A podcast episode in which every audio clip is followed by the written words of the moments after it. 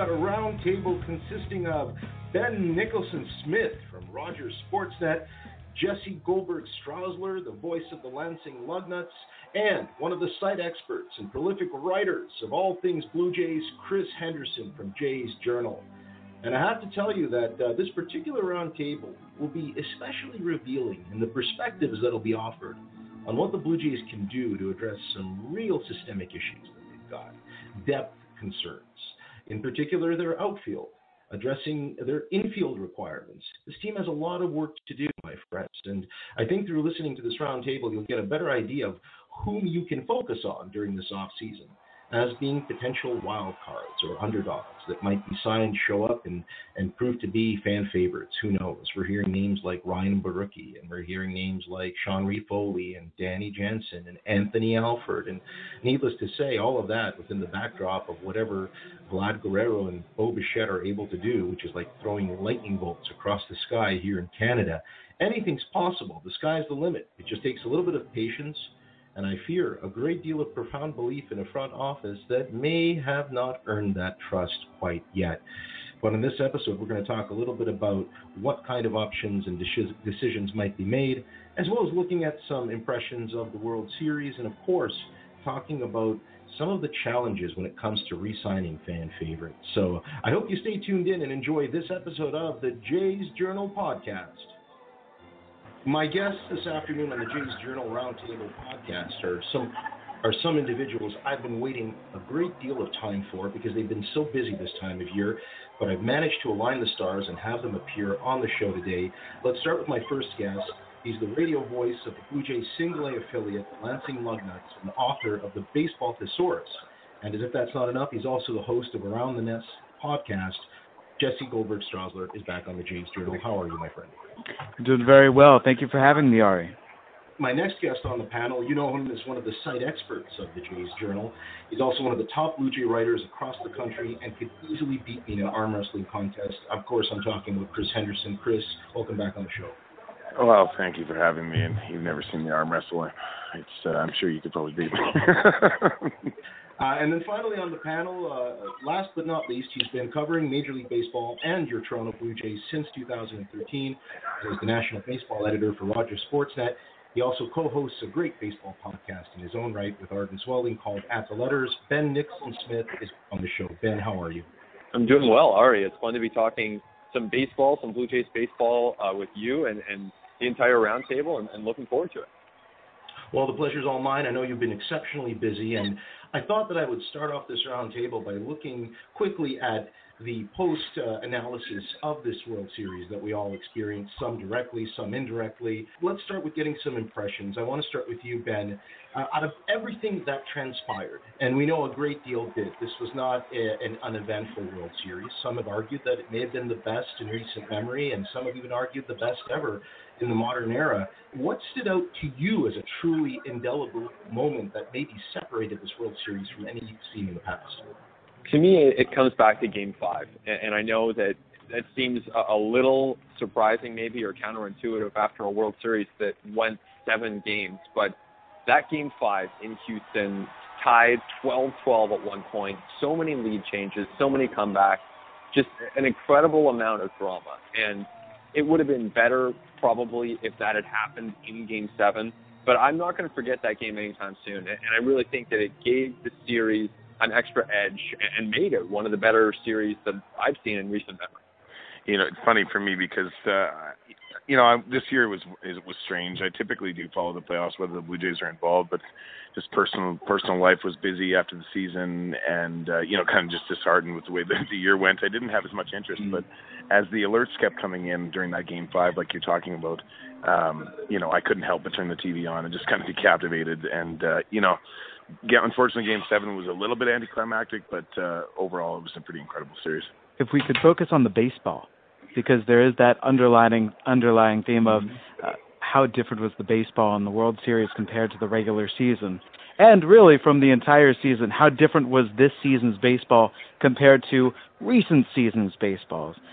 I think that I would totally buy a bunch of marketing people sitting in a room and saying, We need to get more eyes on baseball. What do we do? And the answer is home runs. The answer is that's what brings people to watch. That's what gets people interested is you need to increase the offense. And we saw home runs. This World Series had home runs unlike any other, and you got to go to Barry Bonds and the Giants, and right there in the midst of 2002 and its storyline swirling about to find anything that would be comparable. So I think that that has to be a storyline that's discussed. The fact that this entertainment value is based around the fact that so many, so much of the offense, such a high percentage of the offense was based around the home run ball. But to separate that, to set that aside, what I'd like to focus on the most, and my takeaway from this World Series, is I thought that the team that wins at the end has the most dominant bullpen. That's something that mm-hmm. I've always associated in baseball is that you have your lights out closer and maybe two you couple him with a lights out setup man and you win. And by the end of the World Series, really, by throughout the World Series, you understood that the Astros could not count on Ken Giles and they were trying to figure out who they could count on. And there were multiple games in the playoffs, the ALCS and the World Series, where it was Lance McCullers throwing multiple innings right down to the 27th out, or it was Brad Peacock, or it was Charlie Morton at the end. And so forget the ninth inning closer. Find the guy who goes multiple innings is basically a piggyback starter, and he will win you the game. And it did lead to an anticlimactic game seven because the Astros never let the Dodgers back into it after they squandered their early chances. Yeah, I couldn't help but laugh as I started reading a few articles uh, you know, in the days after the game, and uh, you know, a few writers. I can't even remember which which at the time, you know, which were they were at the moment. Know, but uh, was said, you know, it was proven that you don't need that strong bullpen to win the World Series. Now, oh boy, okay, well, you know, the narrative, uh, I guess, has sort of changed. But uh, yeah, it, it, that you're definitely right, Jesse. That uh, that part was was definitely strange and something that we haven't seen in a long time. But uh, you know, those guys like Morton, like you said, stepped up and filled that role and uh, performed incredibly. So it was a different year for that reason. This is something I resist is that idea of whichever writer or whichever fan base it might be looking at the World Series and saying, okay, what can our team do to be more like the world champion? Well, the Kansas City Royals won by never striking out and putting bat on balls and stringing a bunch of singles together, leading to that unhittable back end. But then after them, last year was the Andrew Miller World Series or the Chicago Cubs and their magic. And every single year, different ti- different teams find a different formula. It might be a defensive World Series. It might be the superstar ace of the rotation, that number one starter who wins you the whole thing. I find it very difficult to say, aha, and you circle it with red ink, and you say, this is what is going to lead us to a championship next year. Yeah. You bring up home runs as being obviously the most compelling facet of the game today and why people tune in and enjoy baseball, especially in moments where you see less than traditional ways to go about winning it, using starters in the eighth inning, uh, plugging in players, doing all sorts of creative double switches in, in National League parks. But you know who didn't hit home runs this year? It's the Blue Jays outfielders. And I'm referencing, ironically enough, an article written by one of our guests. Ben, you talked about it. The Blue Jays outfielders in your recent Sportsnet article had a 711 OPS for the year, which ranked 28th in baseball. And you started theorizing 13 different players that could be looked at as potential options on, on free agency, as well as some of the homegrown prospects. Let's get down to brass tacks for the panels. If you had your druthers, who do you prioritize as an immediate solution to give back some fan confidence that the Blue Jays have real, robust outfielders that can hit home runs, maybe going into 2018? Yeah, I think there are a lot of options for the Blue Jays here because you can look at free agency and you've got names like Lorenzo Cain, uh, even Jarrod Dyson, if you wanted to go a little bit more affordable. Jon Day, Jon Jay, excuse me, uh, would be another option who you can probably get on a one-year deal. So you've got a range of guys available in free agency that you can conceivably pick from. But to me, the most interesting part of the outfield market this year is in trades. And I look at teams like the St. Louis Cardinals. Um, potentially, you have clubs like the Chicago Cubs, the Milwaukee Brewers. There is some outfield depth to be found. And I know that when people hear St. Louis Cardinals, the initial thought is, oh, well, what if they want Josh Donaldson in return? And let's face it, the Cardinals probably do want Josh Donaldson in return, but that doesn't mean the Blue Jays have to give him up. So I think when you look at a team that has so many outfielders right now, the Cardinals almost have to move someone. So for the Jays, is that Tyler O'Neill? Is that Dexter Fowler? You look even and try to get a Tommy Pham? I mean, there are lots of different ways that you could do this. But to me, St. Louis is one really intriguing match if the Blue Jays do explore trades to try to address that outfield need. Yeah, I, I, find, I think it'll be interesting to see what uh, you know what kind of return. The, the biggest question for me with the off season with the Blue Jays and the trade market is what uh, you know which players they might be willing to to move. You know, there, there certainly is more talent than a lot of people are willing to give the minor league system, at least in my eyes. Um, mm. But it's a, to me, it's a matter of what the front office is actually willing to move. So you know, like I released an article uh, earlier on Tuesday here, and um, was just talking about predictions. And you know, I, the more I thought about trades, the more I just kept thinking to myself, you know, what what are they going to be willing to move? I don't I don't know, and uh, I think I'll probably be surprised regardless of what happens, because at this point I just I can't really identify anyone that would be bring back significant value that they would um, that they would be wanting to trade. But uh, you would have a probably a better insight to that than I would at this stage. Going through Ben's list, I think what jumped out at me, and we've discussed this over the course of this season and the summer, are you mentioned power. I want to focus a little bit on speed because a name like Ender Inciarte jumped out at me just to add to the Blue Jays team's speed. Now, there are some names that Ben listed that are up there in years, for example, Curtis Granderson. And that has been one of the worries about the Blue Jays is that this team has gotten too much older and you want to look mm-hmm. for ways to get younger. And so, yes, I would look toward youth or at least relative youth, and I'd look to making the Blue Jays a faster team, particularly offensively. Yeah, it's a really interesting discussion, and, and you look at the ways that speed can impact the game.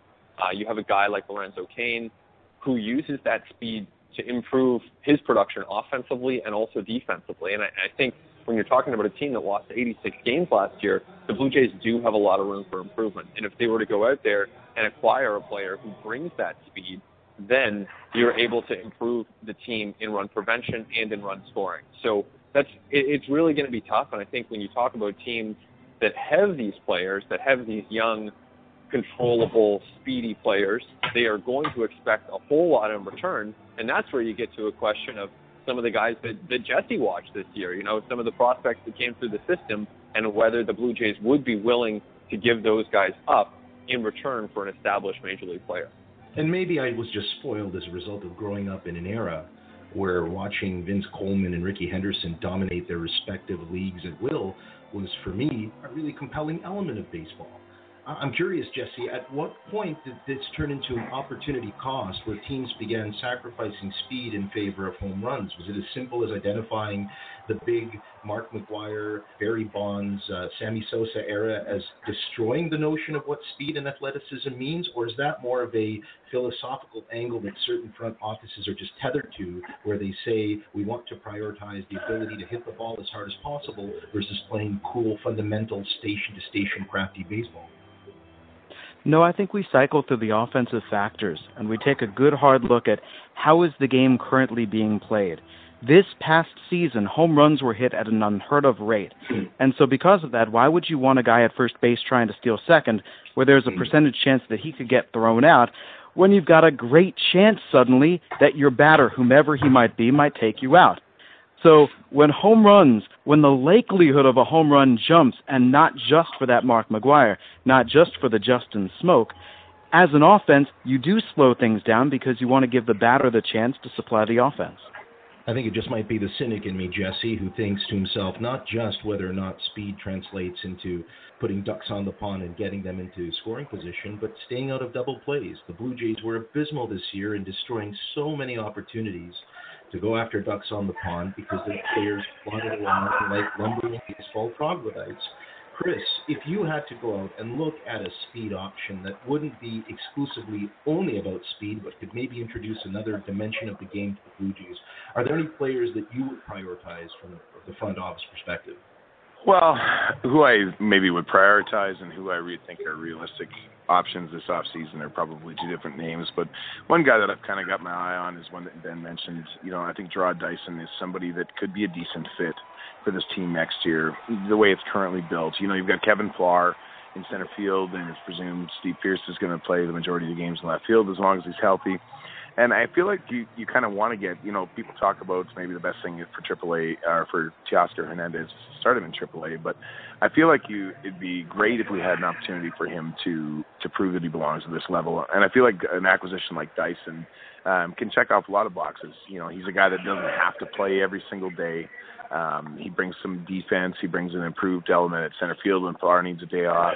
Um, you know, he, he brings that speed element to the game, and uh, you know, he's not an ideal type. He's not a guy that's going to hit at the top of the lineup with, um, you know, with great success. I think he hit like 256 this year, but I feel like just given the way that the rest of the outfield's constructed and giving Teoscar Hernandez a chance, uh, you know, to show what he wants or show what he's capable of, I feel like he's a guy that might be a good fit.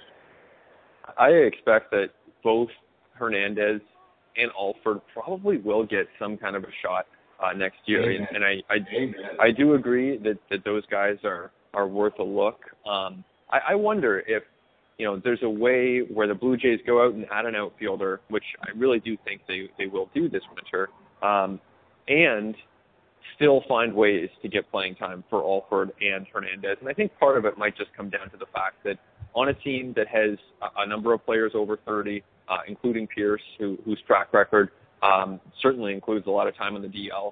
Uh, a player in Kevin Pillar who, even though he's under 30, is one of the one of the younger position players on this team. He's still someone who plays with such a level of intensity that it wouldn't be a shock to anyone if he, you know, ends up running into a wall and needing a bit of a breather at some point. So that's where I think these opportunities can open up. And when they happen, I'm really interested to see what guys like Hernandez and Alford can do at the big league level.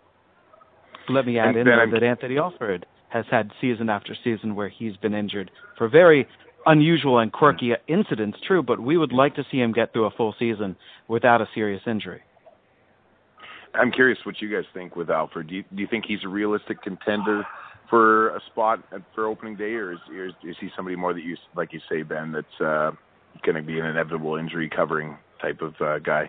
Whether Pearce eventually ends up in the DL, you know, hopefully he won't. But it seems like it's uh, and he's kind of falling into that Tulowitzki, Devon Travis category of he's going to get there at some point. Yeah, I, I think it's quite likely. I mean, you can't really count on Pearce for more than 90 or 100 games, and that's okay. He's still worth six million bucks, and probably even has a little bit of trade value if they wanted to go down that path. But yeah, I, I think that um, to answer your question about Alford and where he starts the season, I, I would think that it's either Double A or Triple A, um, somewhere in the upper minors. He obviously got to Triple A very briefly last year, um, and as well as his major league stint that was pretty short before he hit the DL. So I think he'll get some more time, some extended at bats to get those reps because you know, as, as Jesse was saying, this isn't a player who has a ton of experience against the advanced pitching, whether it's changeups or different looks from a lefty, guys with just the ability to spot the ball these are the kinds of things that he'll be exposed to in the upper minors in a way that will help him once he is asked to take on a full load of playing time at the big league level. The great thing for both Hernandez and Alford is that they answer Ari's points in both areas. That both of those guys have pop, and both of them have great speed.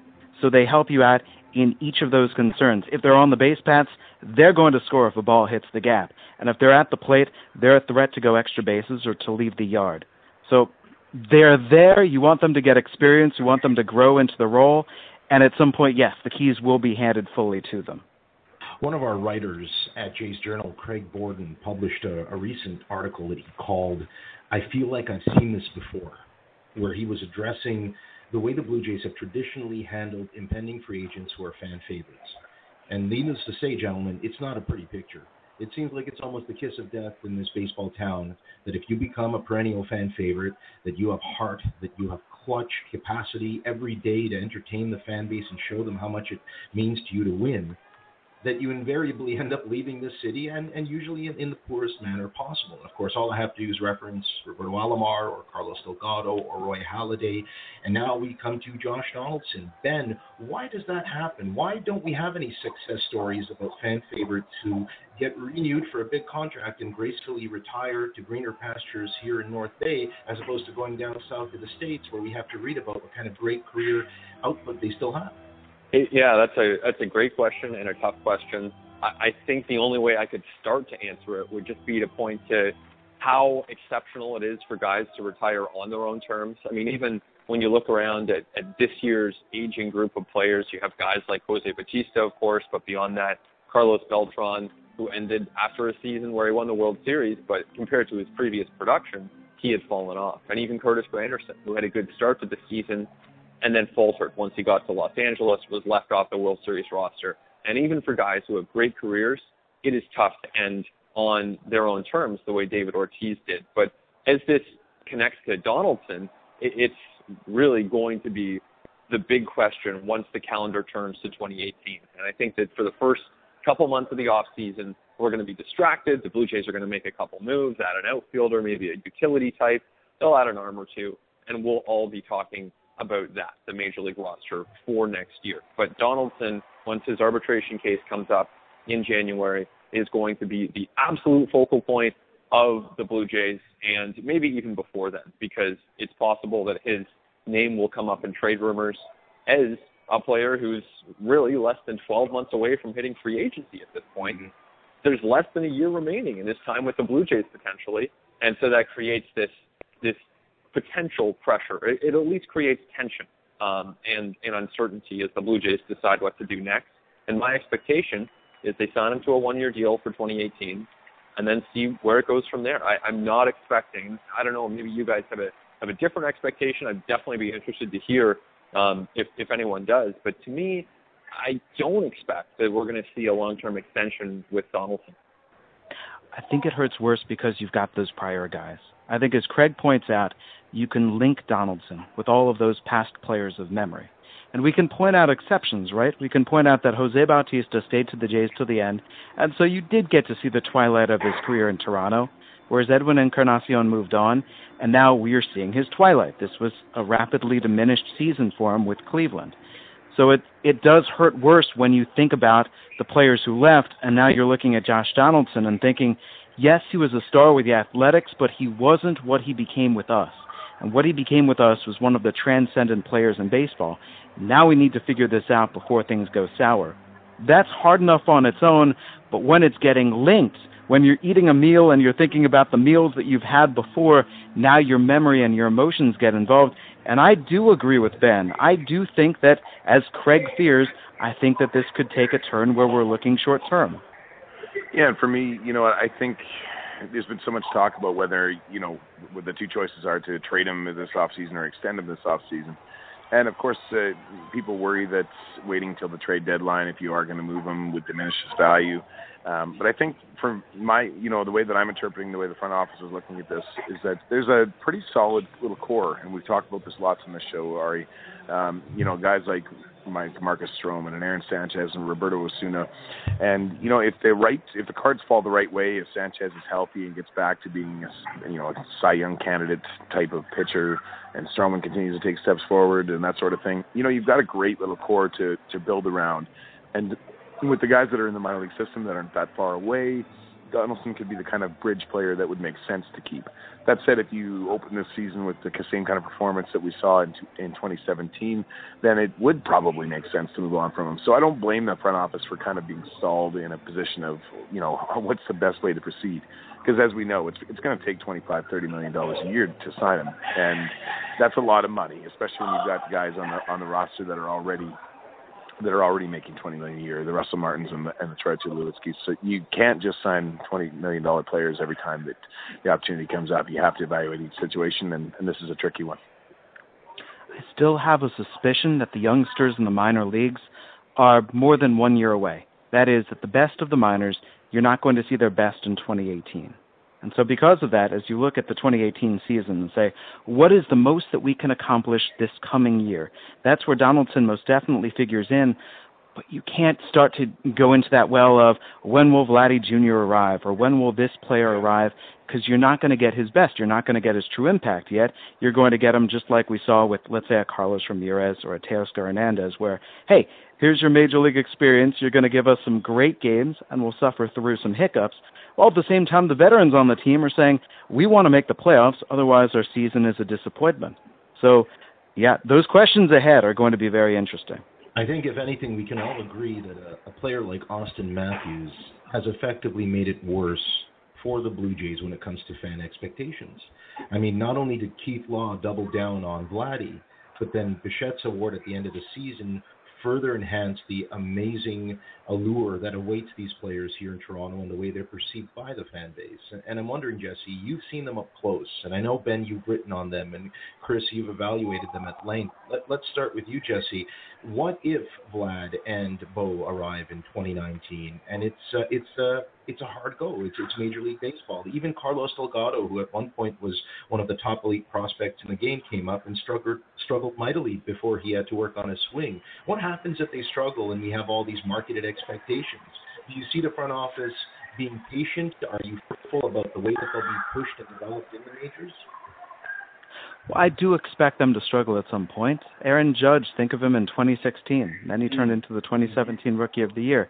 Vladimir Guerrero Jr. is right now playing in the Dominican Summer League, and his OPS is 629 and he's slugging 323.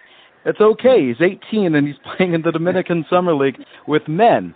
Bo Bichette told me during the year, mid year, his first full season playing professional baseball, that he was really tired. And that's when his batting average went from 400 to 380, which is still all right. But for each of them, they do need that time for them to grow. And the problem is that, that time for them to grow, especially at the major league level, and adjust and get used to how you live and the media crush and the attention and the microcosm that every single one of your performances is thought to be, it does not occur away from the public eye. That your growth is put under the microscope, that every single guy is going to watch every single one of your swings, and it will be broken down, and your flaws will be seen and talked about, and if you commit two errors, you will be the topic of conversation with Mike Wilner. So, because of that, I do think that for fans, you love this, right? Bo Bichette won the award, and Keith Law is gushing over Vladimir Guerrero Jr., and none of this is fraudulent. This is all hmm. true. And you somehow have to keep that thought in your head while at the same time holding a second thought, which is however good they might be at 19 and 20 or 20 and 21, wait till they get to 23 and 24, and that's when they're going to be the perennial all stars that you hope them to be. Yeah, it's it's such a tough balance, right? Because you're looking at these guys with so much expectation, so much mm-hmm. excitement, mm-hmm. as there as there should be. I mean, there has to be around guys who are this good when you have a team that's losing more often than it's winning. So the Blue Jays fans were really given a gift this year uh, when it came to the seasons that Bichette and Guerrero Jr. had. And at the same time, there is the expectation that at some point they will struggle because between the fatigue between the challenges of professional baseball, uh, hitting just hitting a baseball, such a hard thing to do. You have defense to learn. You have your own body to adjust to. The possibility of injuries, which no Blue Jays fan wants to think about, but certainly does happen to prospects, even top prospects. So it's a, lot of a lot of different variables. And then to answer your original question, Ari, about what would happen if they reached the major leagues in 2019 and faltered, I mean, that's where you have to have this team surrounded by a lot of good pieces. And going back to our discussion about the World Series, you look at the Astros, you look at the Dodgers. I think you can apply this also to the Cubs. Uh, it certainly applies to the Yankees, to Cleveland. The best teams in baseball have so much depth that they can absorb a major injury. And you look at what the Nationals were able to do without Adam Eaton for an entire season. I mean, they basically got through the year and didn't blink. Um, that's what you have to be able to do. That's the level of injury that you have to be able to withstand.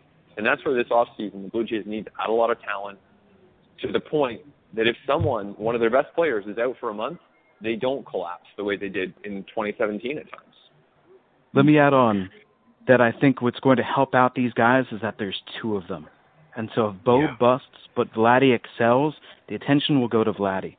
And I also expect next year that we are going to hear a lot of talk about Ryan Borucki, who's a legit lefty starter with hopes in the major leagues. I think we're going to hear a lot about Sean Reid-Foley. TJ Zeuch and the raves that he's getting in the Arizona Fall League, he's going to be on the map next year. And I believe that there is some idea that Nate Pearson might have been the best pitcher selected in last year's draft, and there's going to be a lot of attention his way. So next year, the hopes in the farm system will not be entirely carried by Guerrero and Bichette. I can't thank all three of you enough for taking the time today on this roundtable. Let's go around the horn. I want to know what you're all up to. Let's start with you, Jesse. What have you been working on, and how can my listeners find you on social media? Huh, I've been writing and writing and writing, so it's been a ton of fiction, or it's been a ton of about baseball. I'm on Twitter at Jay Goldstrass, and in my spare time, I read columns written by Ben Nicholson Smith. That's awesome. Thanks, thanks, Jesse. Yeah, I uh, I try to write uh, at sportsnet.ca, um, so that's where you can find my stuff. And uh, thanks, thanks for having me on, Ari. It was it was a lot of fun talking with you guys, talking baseball, and and thanks to everyone who listened.